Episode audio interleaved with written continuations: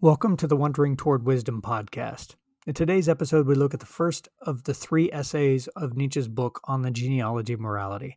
In this first essay, Nietzsche gives a kind of historical, psychological, etymological, and philosophical account for the origin and development of the contemporary morality of good and evil. And he doesn't think too highly of this morality, to put it mildly. Just be prepared to be a little offended. After giving a summary of this essay, Joel and I discuss some of the ideas just covered and are hopefully a little less offensive than Nietzsche. Wandering Toward Wisdom, that's Wandering with an A, is a part of the Tactical Faith Podcast Network, and our network has grown. Check out both TF Radio and our newest edition, Tangible Truth, with the Renaissance man Doug Powell. Visit tacticalfaith.com for blogs, information on events, and so on. Also, consider supporting our work in prayer and perhaps financially. Oh, and subscribe. Like and follow us on Twitter at Toward Wisdom or send an email to wandering at tacticalfaith.com if you have any comments, questions, or recommendations. Enjoy.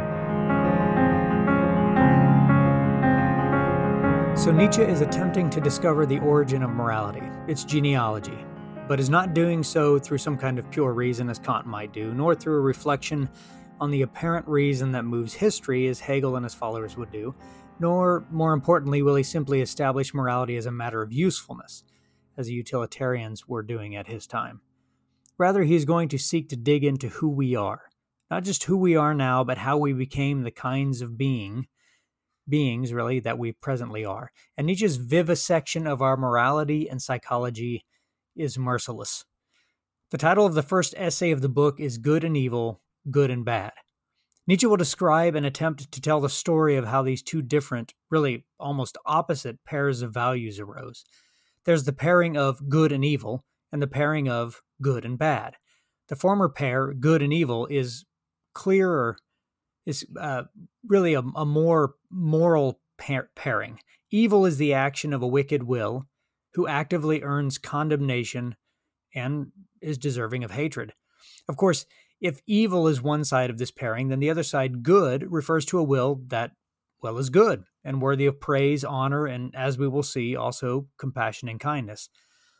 Now, the pairing of good and bad has a different set of connotations. Bad does not necessarily mean wicked, though in our colloquial use, bad can include evil, but bad is far more broad and often has little or nothing to do with the will. An apple can go bad, a car can be bad, a dog can be bad, a disease can be bad and it can make the life of the one who has that disease bad. There can be bad weather, bad timing, bad circumstances, and even mistakes to which many of us apologize, saying, My bad. Such valuations say nothing about the will, they simply describe a state or a situation that we find unpleasant. We wouldn't want to be in that situation, to suffer that, eat that, live in that. There's no moral element to such a determination, though. It is just something we find undesirable. To look for the genealogy of morality, we need to figure out where the pairing of good and evil came from. How did that arise? After all, it seems far more reasonable from a natural selection perspective for humans to simply possess the non moral values of good and bad. Maintaining that attentiveness to himself and to the human psyche that he accused most thinkers of missing, Nietzsche begins with a reflection on the etymology of the word good or the German word gut. Those he calls the English psychologists, that is, utilitarian style ethicists, had argued that the idea of the good came as a response to something being done for someone. So let us say that Bob helps Susan and gives Susan something that she needs, and he does this without necessarily demanding anything in return. Susan, happy to have received some needed help or some desired object, says to Bob that he has done, well, something good.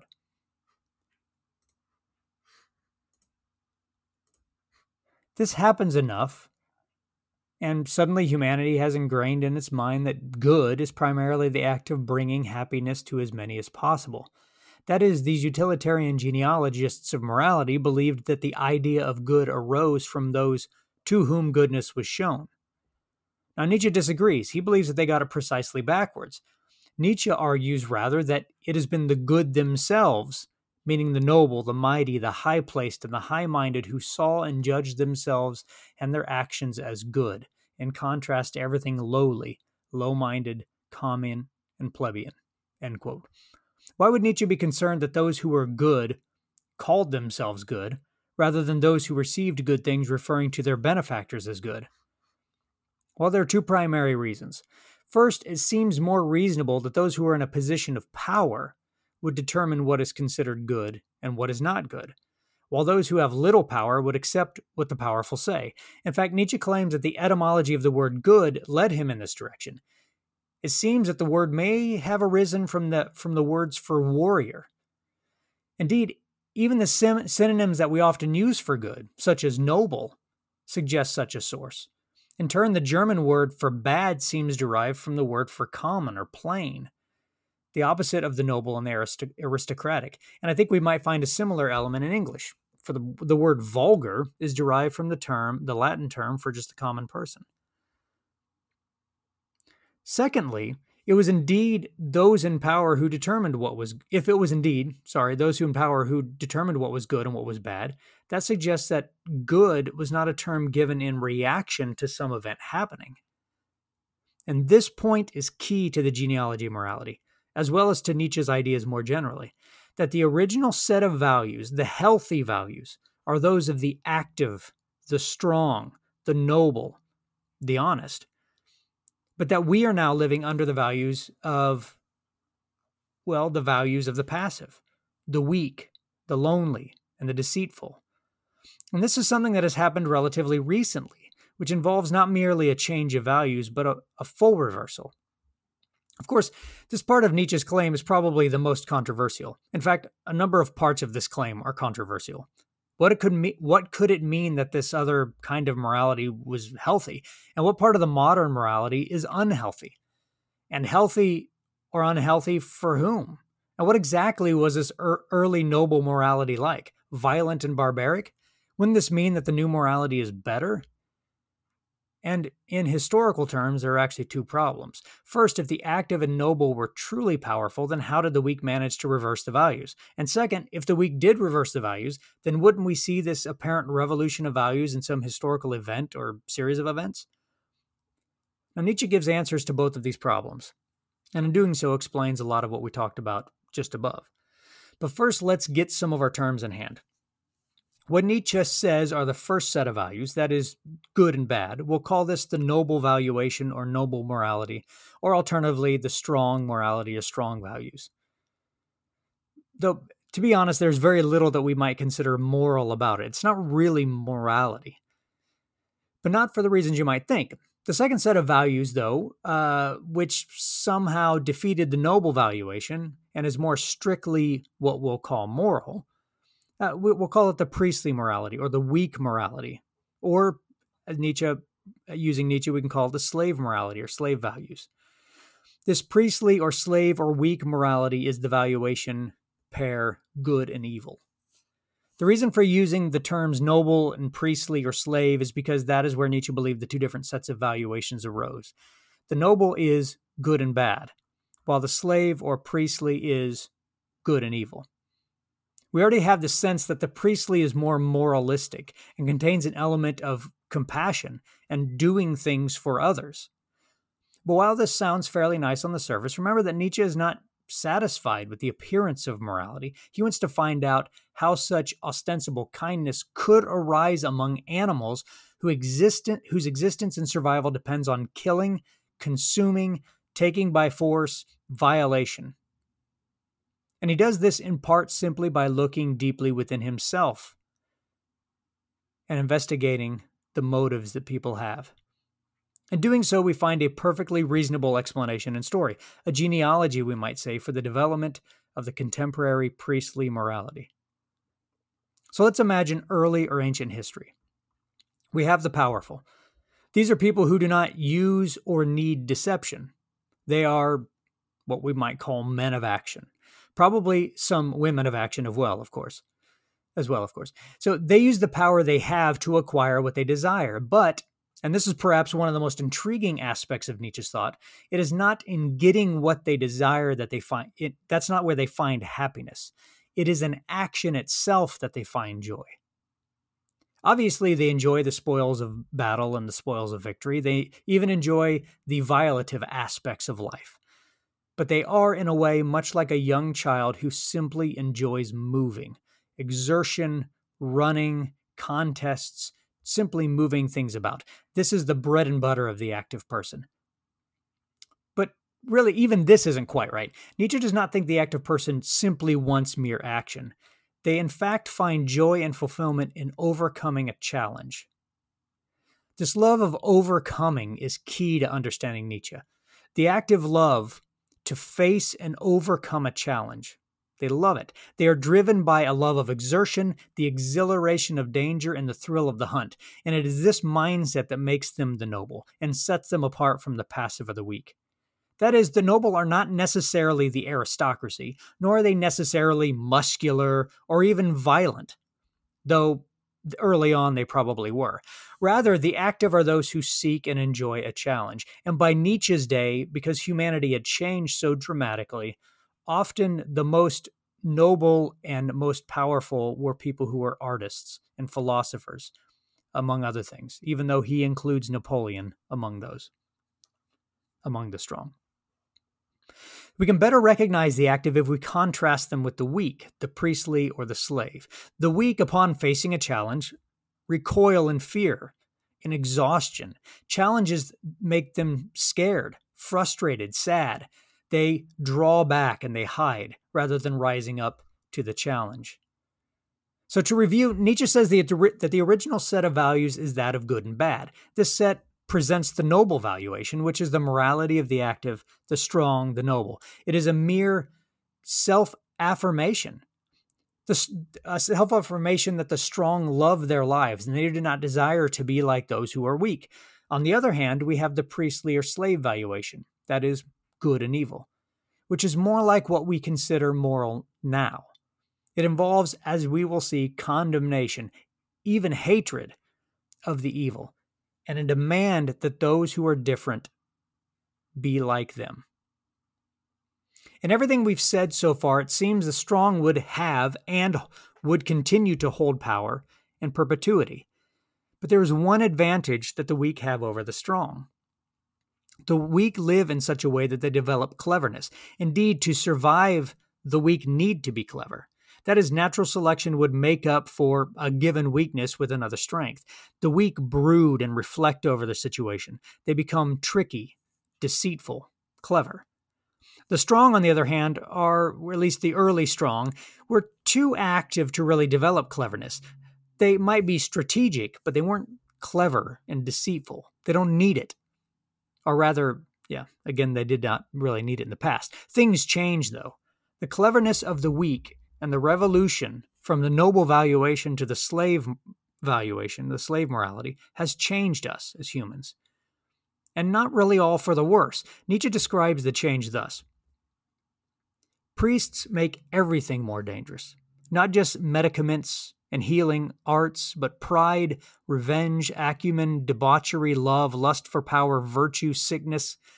In any case, with some justification, one could add that man first became an interesting animal on the foundation of this essentially dangerous form of human existence, the priest, and that the human soul became deep in the higher sense and turned evil for the first time. And of course, these are the two basic forms of man's superiority hitherto over other animals. Nietzsche hints here at the almost childlike attitude of the strong. They have pride, but it is a light, joyful pride. They take revenge, they are debauched, they have a lust for power, and so on, but they partake of these things in an almost playful manner. But the priests take everything more seriously. They take it very seriously. Everything becomes dangerous and deep. A couple of the strong may battle in revenge, and after the battle is over, they'll have a beer together and enjoy one another's company, perhaps. Indeed, one may even die at the hand of the other, but feel honor in having fought and died well, respecting his enemy and taking pride in himself. But the priestly does no such thing. If he battles someone, he will hate him for a long time, perhaps for eternity, and will seek to crush that enemy into humiliation and suffering. If it sounds like I'm talking about hell, well, you're on the right track. The priest takes everything very seriously, makes everything very deep, complicated, dark, in a word, sinful. And the priestly morality has affected humanity in a powerful way. This dangerous darkness has made us deep. That is, it has made us capable of evil, We do not participate in violence and sex and pride with the lightness of an animal. We do these things with the clever and hateful depth of Homo sapiens. The strong were in the past more like children, more animal like. It was the priestly that, who, that brought this evolution of evil into the moral DNA of humanity, and in fact changed humanity, so that the strong now, according to Nietzsche, are not those who run around like Conan the Barbarian, beating people up, but rather those who can overcome themselves. But that's, we'll have to cover that a little bit later, maybe. Now, who are these priests? And how are they related to the slave? Well, there seems to have been priests for all of recorded human history. The priests were aristocracy, just like the noble, but they were the weak aristocracy, you might say. They were those incapable or unwilling to fight like a warrior. Nietzsche holds that they probably originally were quite literally weak. Maybe they had bad digestion. Maybe they were ill, made ill easily. Thus, purification rites were in fact attempts by the priests to remain as healthy as possible. They were literally purification rites. They could not handle dirty drink, dirty food, dirty women, or dirty environs in the literal sense of dirty or diseased. So they became obsessed with cleanliness. And perhaps their experience of illness and suffering fed into their attitude toward the dirty. The dirty thing is a hateful monster that they cannot defeat, they cannot overcome, but constantly overcomes them if they're not careful. They can only try to be rid of it. While the priestly were busy being clean and trying to calm their digestion in the shadowed corners of their temples, the noble warriors were out gaining glory in the bright sun. They brought home riches, stories, honor, and all the other spoils of war. It would not be surprising that the priestly would become jealous. If I may appeal to a fairly well known depiction of this very conflict between the priestly and the noble, consider Thor and Loki, even as they are presented in the contemporary films. Early on, Thor is muscular, active, powerful, almost childish in his pursuit of glory and honor, and his enjoyment of it. Loki is weaker, but clever, a magician, and he is jealous and hateful of Thor. Thor doesn't really hate Loki, but is merely confused by him while Loki hates Thor. Thor's childlikeness is fun and funny. Loki's cleverness is dark and dangerous. Thor is loving but rough. Loki is hateful but smooth. Loki's jealousy echoes the jealousy of the priestly class against the noble, the warrior class. And this jealousy is without recourse. The priests cannot attack the warriors, they cannot meet them in the daytime to battle. The priest becomes frustrated their jealousy becomes anger, and unable to act, that anger deepens into poisonous hatred. Nietzsche uses the French word ressentiment, that is, resentment, to refer to this hatred of the weak. Again, the hatred of the warrior, the hatred of someone like Thor, is short lived. It explodes and is spent on the battlefield. The exertion is enough to quench that hatred. But we, when you cannot act on hatred, that hatred becomes toxic. Nietzsche describes this toxic hatred found among the priests. As we know, priests make the most evil enemies. But why? Because they are the most powerless. Out of this powerlessness, their hate swells into something huge and uncanny, to a most intellectual and poisonous evil. The greatest haters in world history and the most intelligent have always been priests. Nobody else's intellect stands a chance against the intelligence of the priestly revenge. This toxic hatred is the resentment of which Nietzsche speaks. Now, how did this revolution of the priestly morality overcome the noble morality. We already have a hint here. The priests are far cleverer than the noble. But what bit of priestly cleverness turned these values on their heads? Nietzsche writes The beginning of the slave's revolt of morality occurs when ressentiment itself turns creative and gives birth to values. The ressentiment of those beings who, denied the proper response of action, compensate for it only with imaginary revenge. So the passives seem, by their very nature, to be unable to create. Creativity requires an active shift, a transformation, the bringing forth of something new. But passivity, that is the passivity of the weak, is only a reaction to the present state of things. It's fearful of change. And so, given that resentment is this passive hatred and passivity is not known for creativity, how did the passive create a new set of values? As you might expect, it took place as a reaction, not purely as a true action. Nietzsche explains it like this Whereas all noble morality grows out of a triumphant saying yes to itself, slave morality says no on principle to everything that is outside, other, non self, and this no is its creative deed. What does Nietzsche mean that slave morality, the valuation of the passive of the weak, is a no to everything that is non self? Weakness makes one desire stability, clarity, safeness. You don't want anything new or surprising. You want your situation to be perfectly fitted to you. All things that are not exactly as you'd like them are, are foreign or dangerous, an enemy. They're not an interesting challenge or an exciting opportunity or even an honorable enemy, but an irritant that you simply need to get rid of. Now, there's something subtle here. The strong is not one who has aristocratic blood or is able to beat up others. Those are, in fact, passive descriptions, reactive descriptions, descriptions from the weak, perhaps, of that person.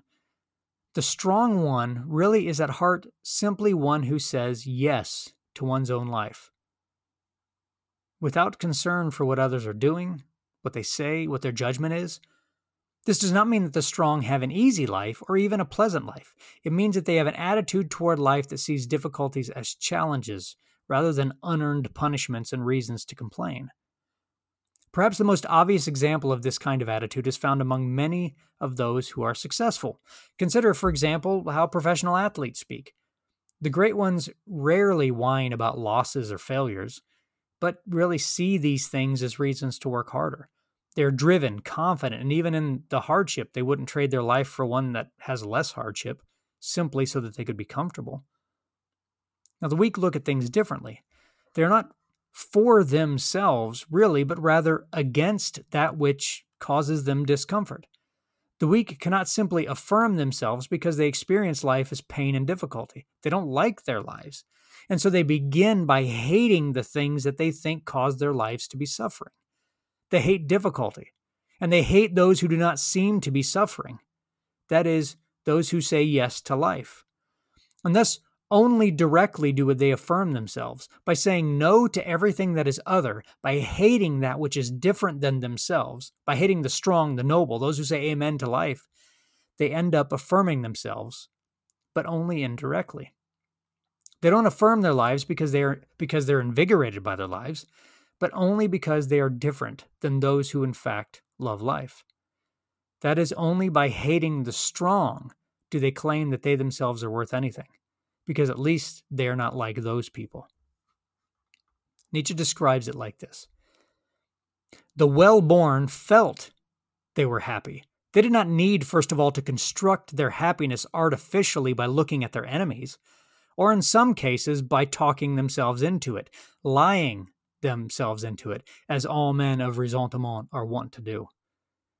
In this same section, he notes that the strong linked happiness to action, while the weak saw happiness as a cessation of action, as peace and quiet, as, he says, a Sabbath. This distinction between the strong and the weak is perhaps the most important concept for really understanding the rest of the book.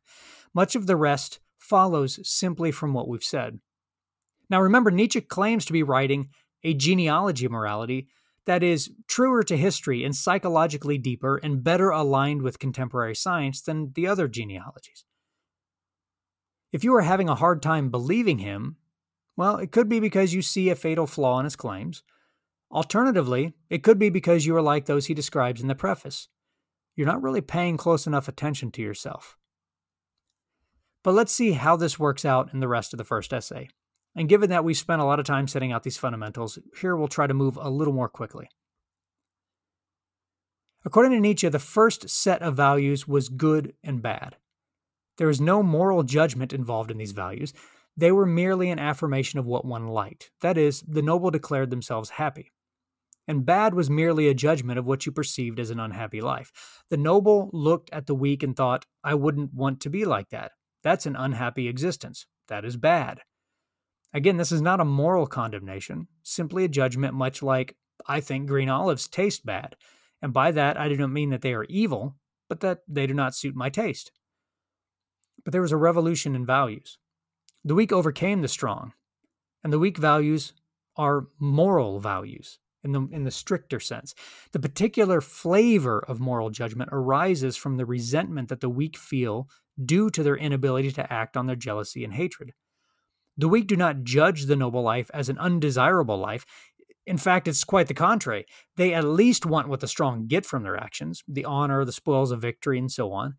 But because they can't have these things, but rather are often oppressed in one way or another by the strong, the weak hate them with the powerless hatred of resentment.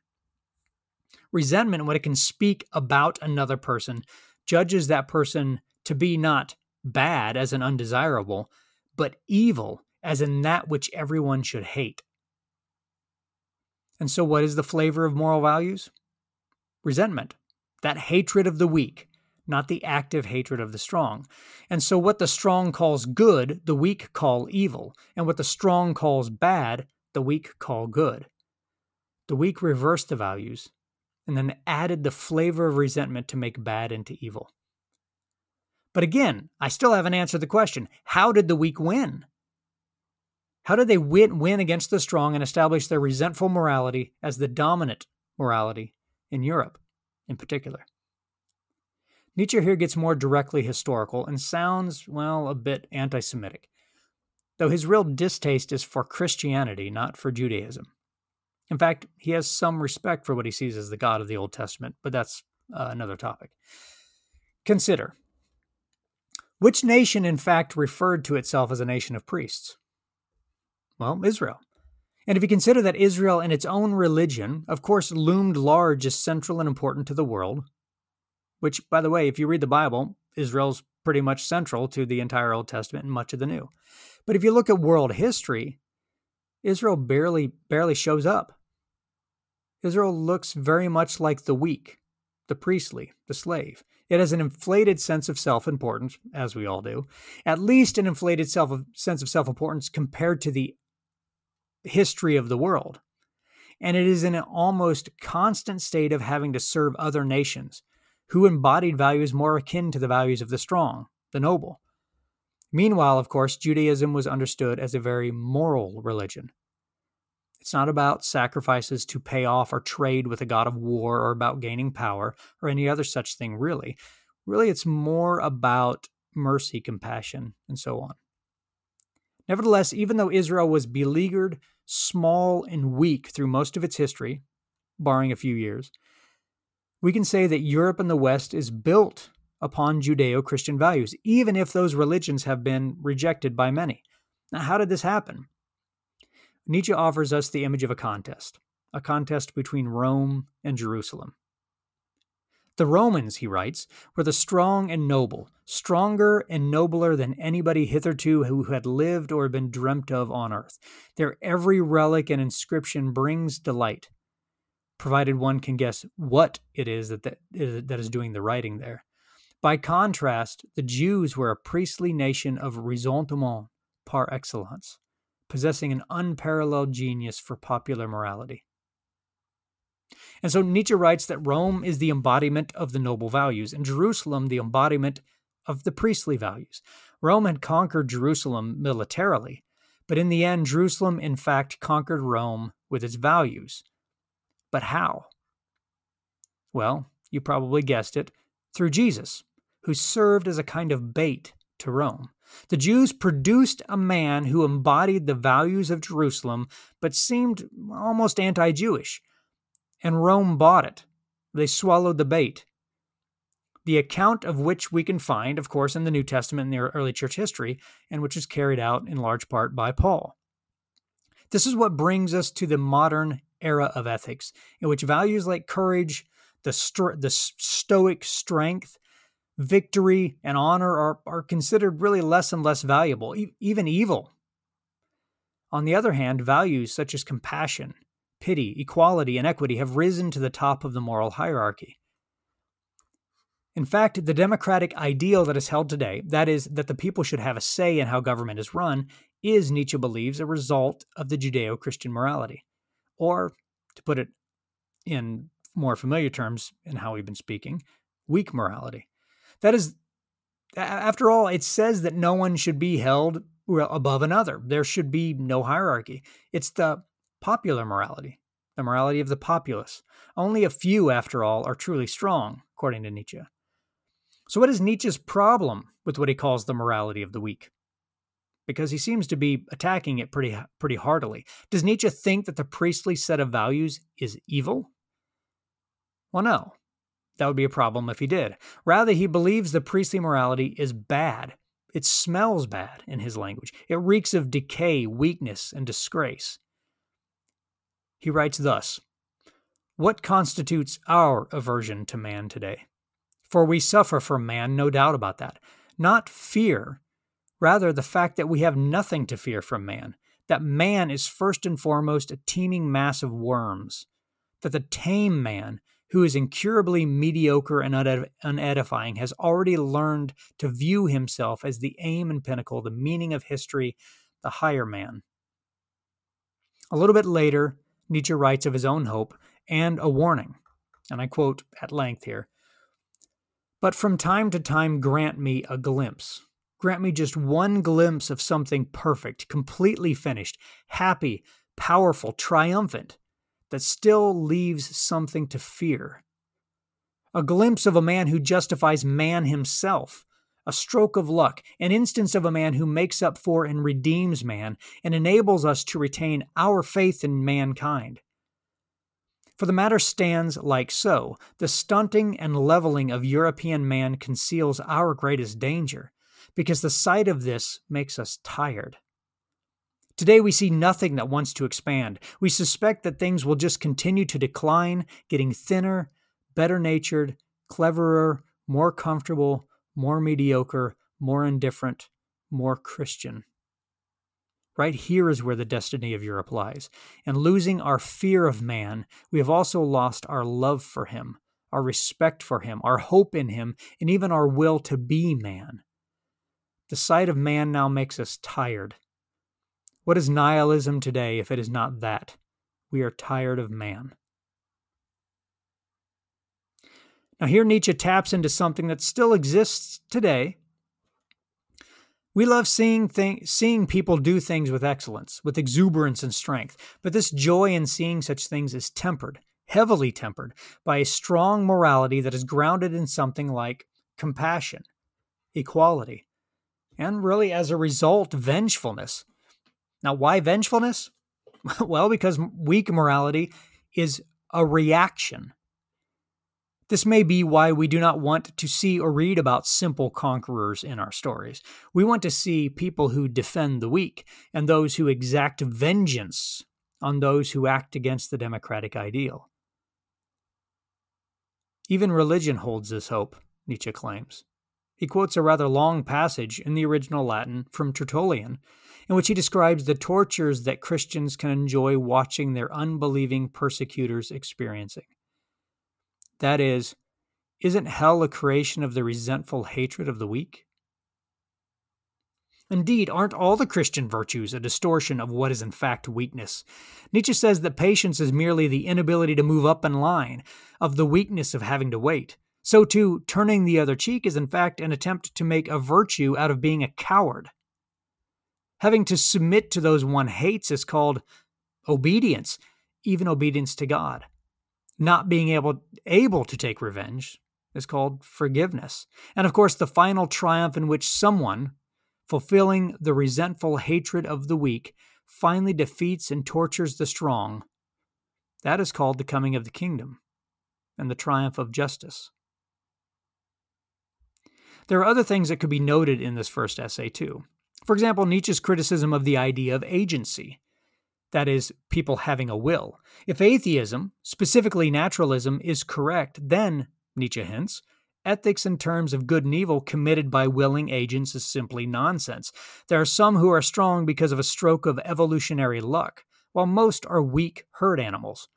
We can no more condemn a strong person from acting in their noble values than we can condemn a bird of prey from acting like a bird of prey. It's just nature. We could talk further also about some of the misunderstandings that arise in this essay, such as Nietzsche's reference to the blonde beast. Was this Aryanism? The answer is actually fairly obvious if you just read the text. It's a no. since he includes among the blond beasts Romans, Arabs, and Japanese. Blond beast is sim- simply refers to lions, who are fairly good images of the strong in nature. Now, finishing this essay, you might have a few questions.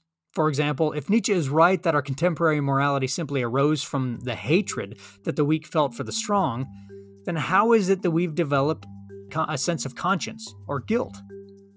Further, given that most religious people are, by definition, not naturalist atheists, does Nietzsche have a good naturalistic explanation for why we believe in God and very often believe that morality comes from God? Now, Nietzsche offers explanations of these matters in the second essay, and we'll, we'll have to turn to that in the next podcast.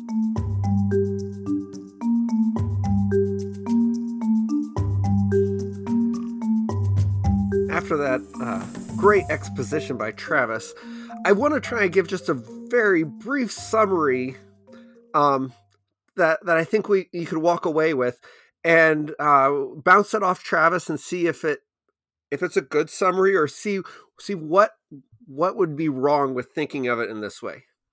So, for Nietzsche, many many years ago in the ancient times, good was just kind of the people who had who had the strength, the people who were were kind of we would consider them uh, genetically blessed, um, or maybe ancestrally blessed. Um, and what they did was was good, and they liked themselves. You know, it came from their their gut. They just it just tells them that they're good. Um, and the people who are bad, you know, it's not like they hate the bad people. It's and they almost feel sorry for them because they can't be good like they are. They don't have the honor that that they do. And um, according to Nietzsche, this is how it was for for many years. And then uh, when uh, the the bad people um, over time developed some cleverness, and they used Jesus to kind of flip the moral scales to where all the the the bad things became actually good. So you know, I, I Travis mentioned obedience is just not being able to overtake the person strong or uh, the person stronger than you who's telling you what to do, and patience is not being able to get fast, get ahead in the line.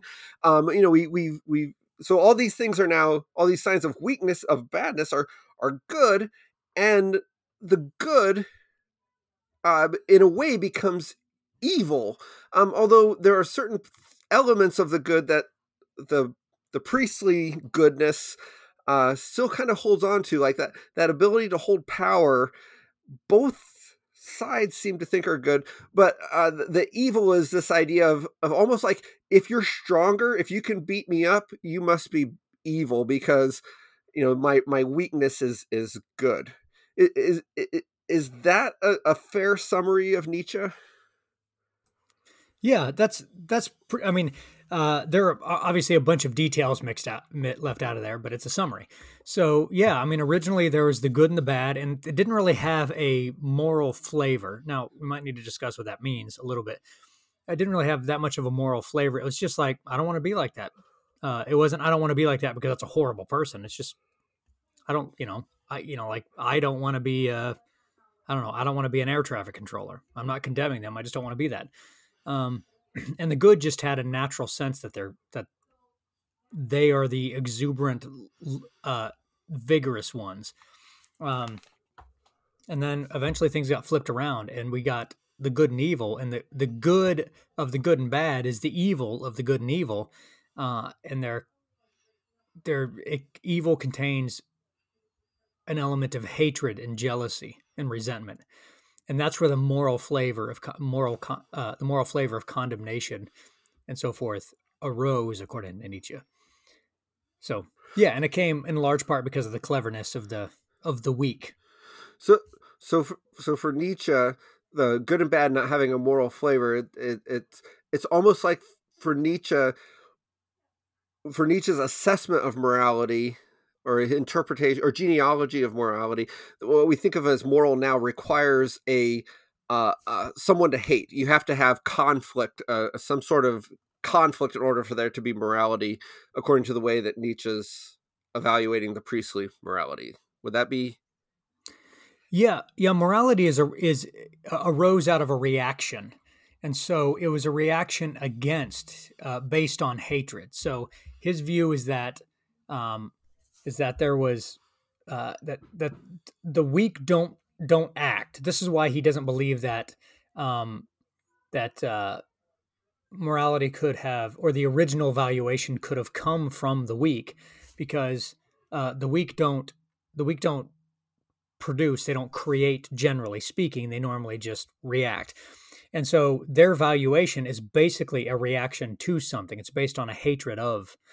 And so uh, it's always while the good can run around and enjoy the exuberance of their life without reference to anything that they're against, morality can only exist as a as a as a not that, an anti that, an anti the other, you might say. We we we hate the other. Um, and so Nietzsche compares it. He gives a story of of birds of prey and baby lambs or whatever, and he says, you know, nobody can, you know, baby lambs you wouldn't you wouldn't hold it against the the lambs to hate the birds of prey and for them to say to one another whoever is least like a bird of prey is good. But you see how that's a definition based on it's it's grounded in the thing that i hate. So i start with hating and say stop don't be like the thing i hate. That's the, the whole definition of morality is to not be like the thing that we hate. Uh, whereas the birds of prey they don't hate the baby lambs. In fact they think there's nothing more delicious than a nice baby lamb. uh, but uh, but it's it's and it's not based on that. It's based simply on what they love. It's based on it's grounded in in a love of the self or a love of one's own, own life. And so morality has is fundamentally an anti and against uh, a not something. If that makes sense. So let, let, let me ask a clarifying question that's kind of going to point us ahead a little bit uh, before we come back and parse out a few more things. Is Nietzsche calling us back to the morality of good and bad? Is that is that going to be his ultimate conclusion that we just need to get back to that good and bad? Uh, yes and no. Uh, the yes uh, so it's it's sort of complicated. It's it's not really that complicated. I mean, I can say it very simply. Nietzsche doesn't think most people can do this, because because he believes that the weak and the strong is not a matter of uh, is not a matter of choosing to be weak and strong or whatever. He's, he thinks there's just people that are born weak and people who are born strong. Uh, he, in fact, he he has a, a part in the first essay where he criticizes the idea of agency. He believes agency that we have a will that can that is free to act. In fact, a will that is distinct from the deed itself uh, is a creation for the purpose of being able to condemn people for their actions. So he doesn't believe agency is something you believe because you believe because you, you actually recognize agency. He believes agency exists uh, or or is brought up so that we are able to hate better. If that makes sense. I can't hate you if you can't help it. I can just be like, that's not, that's, it's like you don't hate an avalanche and you don't hate gravity. You know, even if you're falling to your death, you don't necessarily hate gravity. You're just, uh, it's disappointing that this is how this turned out, you know, but you can hate a person because you hate uh, and we we use hate that language of hate like uh, we hate cancer and we hate whatever but cancer isn't it's not like cancer decided to come after you it just does right? The avalanche just happened to happen, you know. Um, and so, but we we to to condemn someone as evil, you have to you have to at least I believe so. Uh, Nietzsche believes so. You have to affirm that they have some sort of agency, some some ability to do otherwise. And so, um, I kind of forget what the original question was.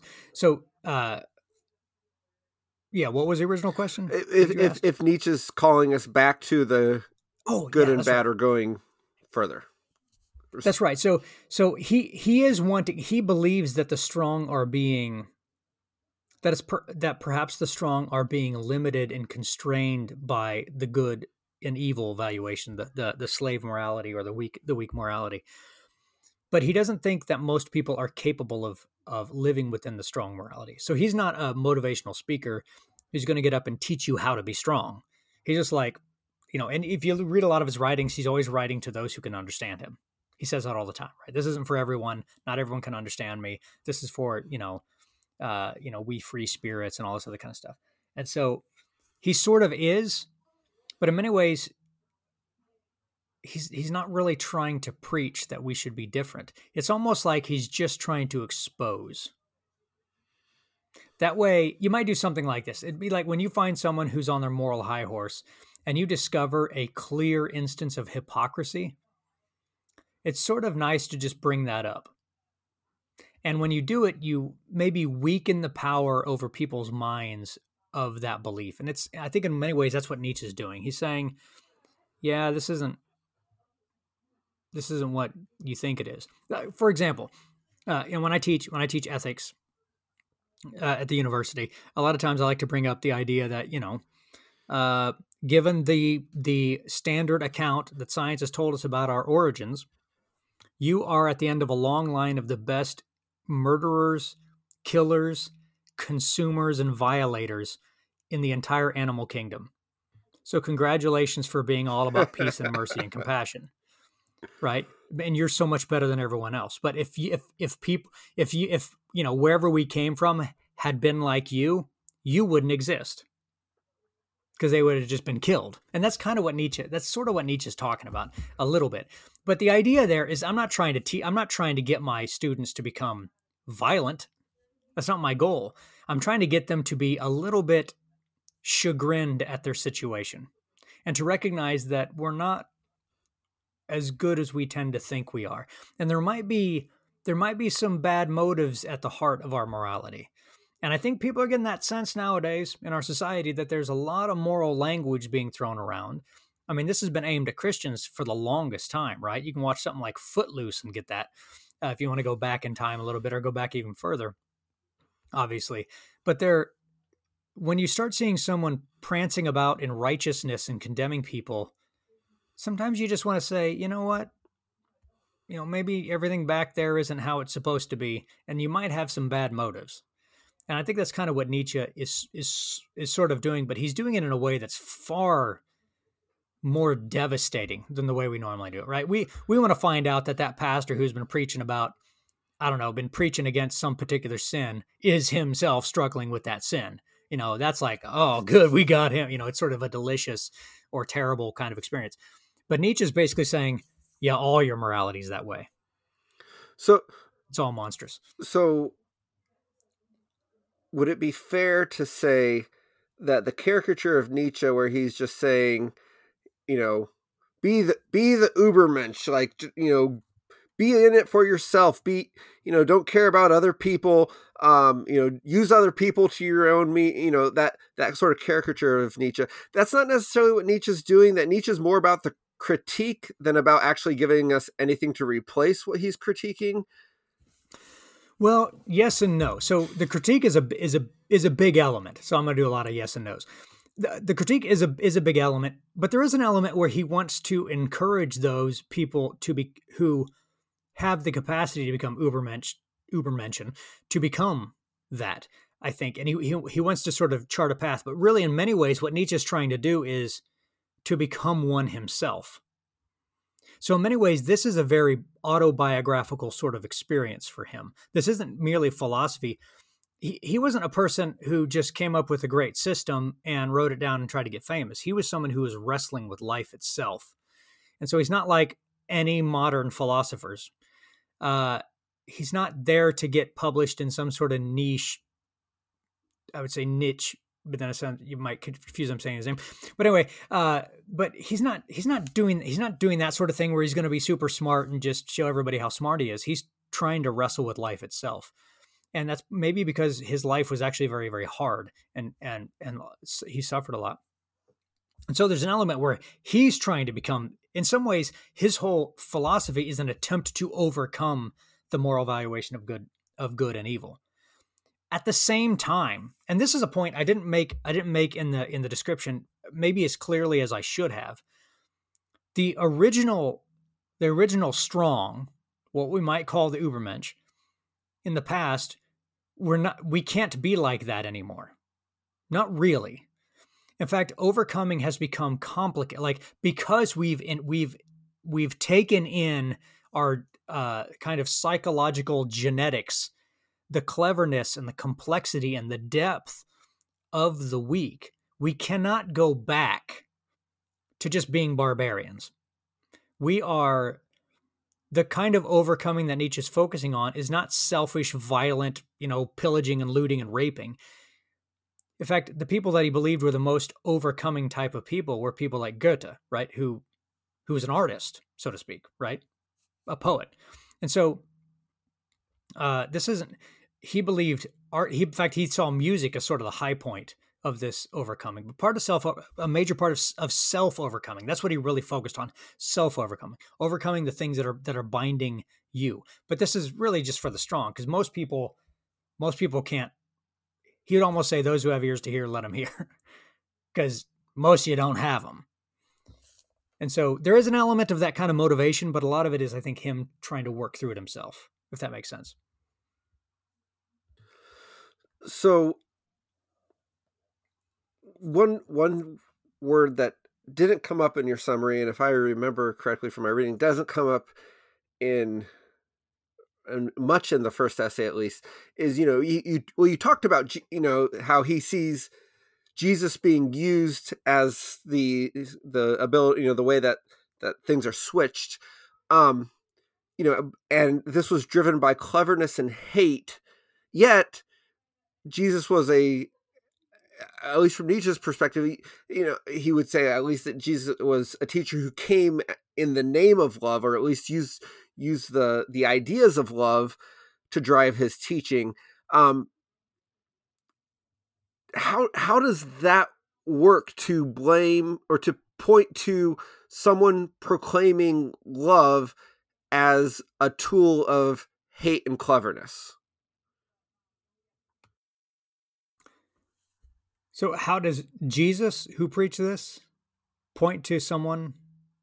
So, so you you, you talked about how the the priestly the the weak were you know using Jesus as the the the the flip the switch from the the uh, noble morality to the priestly morality. Um, mm-hmm. And if priestly morality is motivated by hate and cleverness, um, how is using Jesus, who proclaimed a message of love, which seems to be the opposite of their purposes, the source for uh, their success, I guess? Yeah, this is so. There's Nietzsche has a complicated, seems to have a fairly complicated view of Jesus. He has a very straightforward view of Paul. He doesn't like him at all. Um, his view of Jesus, I mean, he has a quote where he says, In truth, there was only one Christian and he died on a cross. So his suggestion is that the morality that we've inherited isn't really Jesus's morality. Uh, at least that's what it seems like. He's. I think that's what he's suggesting by that. Um, so it could be that Jesus was in fact truly loving, but that's not how he's used.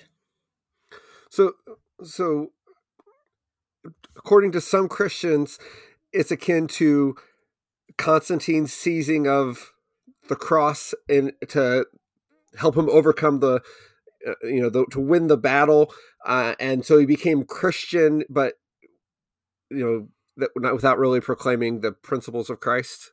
Is, is that is that what you're saying? Nietzsche's yeah. claiming that happened with jesus now, now my my friend Peter Leithart might have that, that, words for you there. That's why I said but, some Christians. But, but yeah, yeah, exactly. Um, but uh, but yeah, there's it's it's you could argue it sort of that way. And when Nietzsche talks about you know, and he sounds very anti-Semitic here, uh, but when he talks about the Jews who were a nation of priests and so on and so forth, using Jesus, I don't think he means that like a group of people got together and said, "Hey, let's you know." But uh, I'm not exactly sure precisely what Nietzsche's trying to say, except that uh, Jesus has been useful. And Constantine is the image, is really the image of when uh, when Jerusalem finally defeated, defeated Rome uh, by having them, you know, drink, you know, take in Jesus. And Nietzsche had the same view as a lot of people did then that Christianity is what brought the Roman Empire down it made it, well, weak, right? It used to be strong. Now it became weak. And so, uh, yeah, now the appealing to Jesus so that I can hate people better the fact that people have done that in the past, the, the fact that Nietzsche could think people did that is not surprising. No. because we see it all the time, right? Yeah. I mean, I'm pretty confident I've done that before. Yeah. And I'm sorry if I, anyway. So, I mean, th- that's religion. We consistently, we humans consistently use morality as a weapon against people. We don't, we rarely use it to make ourselves, to try to improve ourselves. Our primary use of morality is to attack other people. Nietzsche's got a point.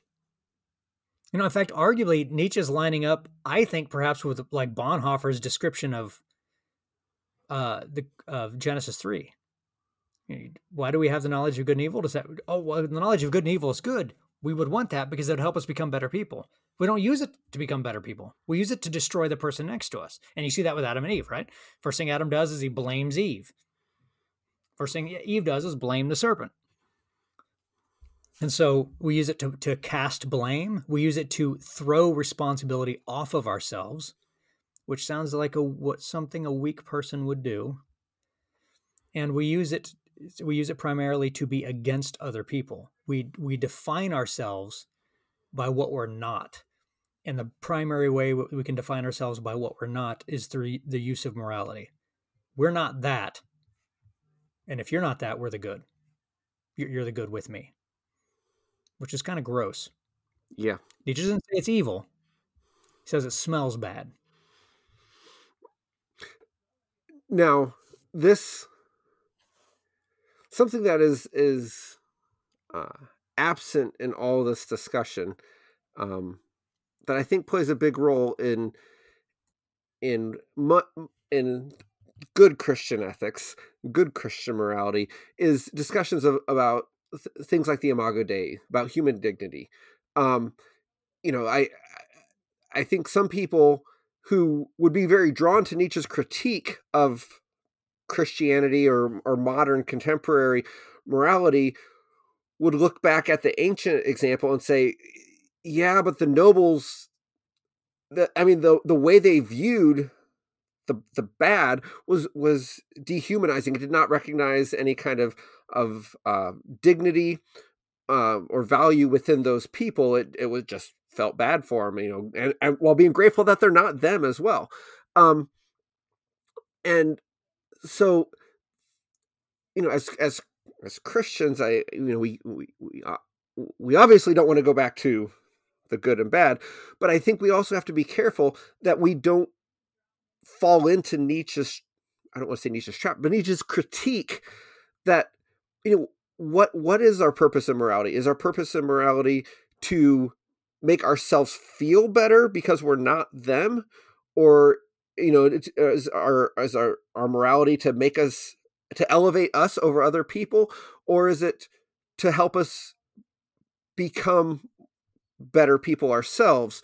Um people who who um are more like Christ who are drawn to the ultimate good um you know i th- this is something we're going to continue to revisit as we talk about Nietzsche, because um, you know his critiques you know, as, as someone who's not a Nietzsche scholar, who's not read extensively on Nietzsche, I find myself drawn to his critiques while repulsed by his kind of evaluative lens itself. Like the way he sees the world, I find repulsive, but his critiques have a point to them that um, I think we would be well off to listen to. Um, even if they don't actually apply to us directly, there's something about the way that we are perceived and allowing ourselves to be perceived, uh, projecting ourselves that allow that perception that um, makes Nietzsche's critique uh, bite and sting. Uh, it's not just, oh, this doesn't apply to me. It, it, there's something to it. Yeah, and, and I, I want to be brief here, but he does he, he critiques his critique isn't just against Christians, right? And his critique is very much against utilitarians and atheists uh, in many ways, he's saying you guys aren't really paying attention to what you to what you've done and where you are. Uh, uh, but th- this is this is really good because it's it's hard to just toss him out. If you really under, if you really understand what he's doing and what he's saying, you're like, oh well, uh, he's got a point. But he leaves the door open. When he said there's only one Christian, and he died on a cross, what he's saying is, I mean, he's almost inadvertently saying there might be something here, but it's unique, and no one else is doing that. Or, which is maybe more of a condemnation for us. Yeah, or you know, and and as a as a pastor's kid who lost his dad, I mean uh, that I can see where uh, that would his his experience could definitely look around and say I sure didn't feel this love and stuff when my dad died and and in my life after my dad died um, mm-hmm. which is very sad and I hope um, we would do our best that if there are little Nietzsches out where in you know in in our circles that we're uh, we're showing them love we're we're we're we're not creating more confirmation of this really uh really pointed critique. Mm-hmm. well yeah. we're we're probably about the hour or a little past the hour mark so we're going to wrap this up. Uh, we're going to dive into this travis is going to dive into the second essay next time as he pointed to near the end of his talk. Um, we're going to get into to some more great discussion. Uh, we appreciate you joining us. Look forward to uh, you guys joining again next week. Uh, thanks for listening. This is Joel. This is Travis. Have a great day.